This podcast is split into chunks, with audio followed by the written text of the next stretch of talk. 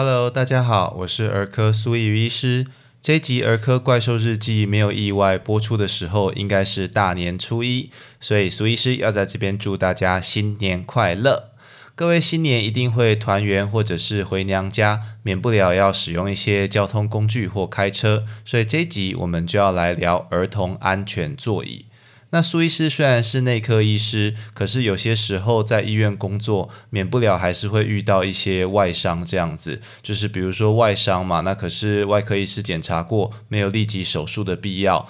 那因为你说要住到外科加护病房，他们毕竟对儿童是比较不熟啦，所以有的时候就会收到我们小儿内科这一边。的确，如果没有使用安全座椅的孩子，常常都会有一些非常严重的伤害。那呃，几乎每一年都会遇到。比如说，像曾经有一个妈妈，她抱着孩子坐在副驾驶座，那结果呢，开一开车子也没有很快哦，她撞到路边的电线杆，就安全气囊就瞬间炸开，结果这一炸。孩子的脊椎就从胸椎断成两截，断裂。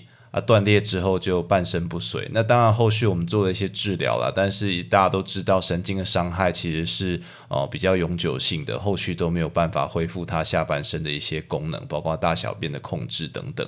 哦，所以这个真的是很严重。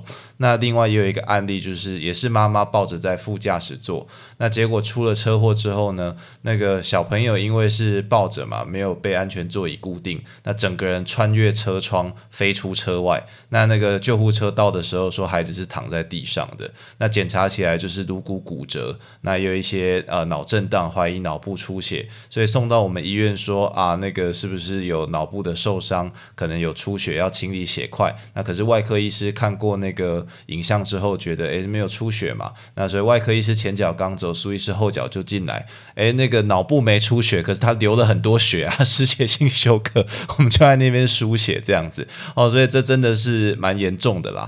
好，那其实我们之前有说过，婴儿猝死症是未成年儿童死亡最高的啦。那交通事故其实是一岁以上造成儿童死亡最多的。那很多时候，爸爸妈妈或者是家长会想说：“哦，抱住就可以了。”可是因为加速度的关系，其实你根本不可能抱得住啊！你想象一下，那个孩子，比如说不要讲很重啦，孩子十公斤就好了，一个十公斤的东西，然后以时速大概四十公里往前飞，你抓得住吗？根本不可能抱住啊！所以为了安全起见，还是要使用安全座椅啦，而且要正确来使用。那你一定会好奇，安全座椅在呃研究上到底有哪些效果呢？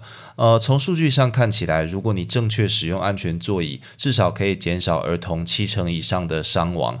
而且没有使用安全座椅的儿童，他在发生车祸的时候，死亡率会是有使用安全座椅者的八倍啦。哦，所以差距是很大的。那其实法规也有相关的规定，在去年二零二零年九月的时候，台湾有一个上路的新规定。那细节我就不照念了，大意就是说，四岁以下的幼童都应该要使用安全座椅，而且优先选用面向后方的哦，除非你面向后方规格上面没办法适用，你才选择面向前方。那四岁到十二岁的儿童应该要坐在后座，并且使用增高垫好来正确扣紧安全带这样子。那但是其实不管法定怎么修啦？坐在车上的儿童难道有不一样吗？是一样的啊，所以大家不用去记那个法规的细节，主要是你要了解为什么他这样子定，他的科学证据跟精神在哪里这样子。简单来说，使用安全座椅最安全的方式就是坐在后座，而且。那个面向车子的后方，那一般你可以用到四岁了，就是在四岁以前，你都可以找到合乎规格的一个安全座椅。那有些时候孩子稍微大一些，你会发现，诶，安全座椅面向后方，结果他的脚没有办法伸直，需要弯曲，诶，那是正常的。好，你就用到规格上面能够使用的最高最大的身高跟体重就是了。那次安全呢？次安全还是坐在后座使用安全座椅，只是面向前方。那这是次安全的一个选项。那一般在八岁以前，你是可以找得到相关规格的安全座椅这样子。那一旦孩子坐不下安全座椅，也就是也许在八岁以后，那你就是应该要坐在后座，那配合一个调整座椅，也就是增高垫来正确使用安全带。好，一直到十三岁以前，都建议应该要坐在后座这样子。他的精神是这样啦。那其实交通法规除了这个东西，它有定很多其他的呃，就是包括机车、脚踏车的规定啊。那但是很多人其实不愿意遵守。那主要是呃，警方也没有很认真的在取缔啦。第一个，比如说脚踏车过去它规定是完全不可以载人的，那一直到去年吧，去年他才说哦，如果你是孩子一岁到六岁，那使用有合乎规格的一个呃，就是增设的座椅才能够载一个幼童这样子。嘿啊，所以载女朋友踩火箭筒不行哦，哦对，不可以载女朋友踩火箭筒。那机车前座是不能站或者是载人啊。那同时大家可能不知道，如果你要在后座做一个小朋友戴安全帽，你在五岁以下的小朋友，你其实找不到合格的安全帽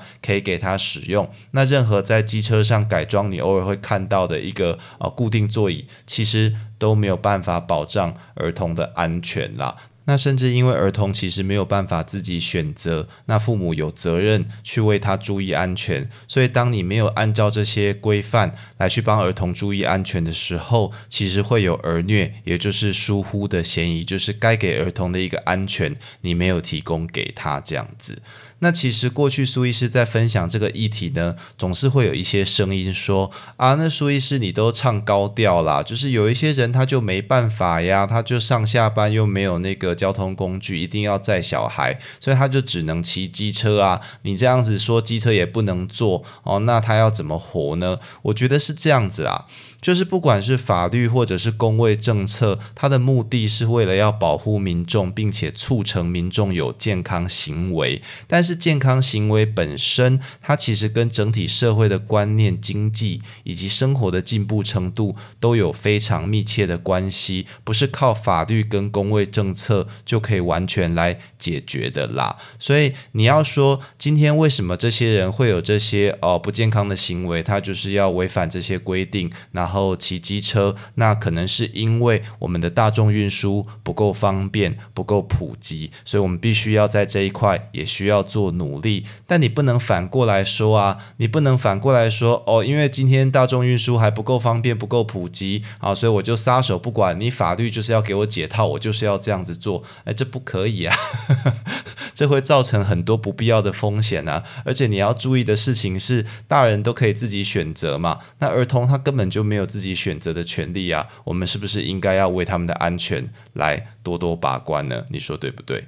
所以，我们来总结一下，儿童要搭这些呃，就是交通工具的时候，要注意哪些事情呢？首先，一岁以下不能坐脚踏车。如果一岁到六岁要坐脚踏车，就需要使用合格的哦，就是增设座椅。那五岁以下不能坐摩托车，如果五岁以上要坐摩托车，就是要戴安全帽，而且坐在后座踩好脚踏板。那坐汽车的时候。呃，首选最安全的方式是坐在后座，然后面向后方的安全座椅。一般四岁以下可以这样子坐，那四到八岁还是建议来使用安全座椅。只是这个时候，你可能在规格上只能找到面向前方的安全座椅，而到了坐不下安全座椅，可能是八岁以后，就建议来正确使用增高垫跟安全带，并且坐在后座。那一般在十三岁以前，都建议要坐在后座。并且系紧安全带，这样子。那希望各位在年节返乡团圆之路上都能够快快乐乐出门，平平安安回家。以上就是今天的全部内容。如果你喜欢本频道的内容，欢迎按下关注订阅，这样就能收到本频道的最新通知喽。我是苏玉医师，我们下次见。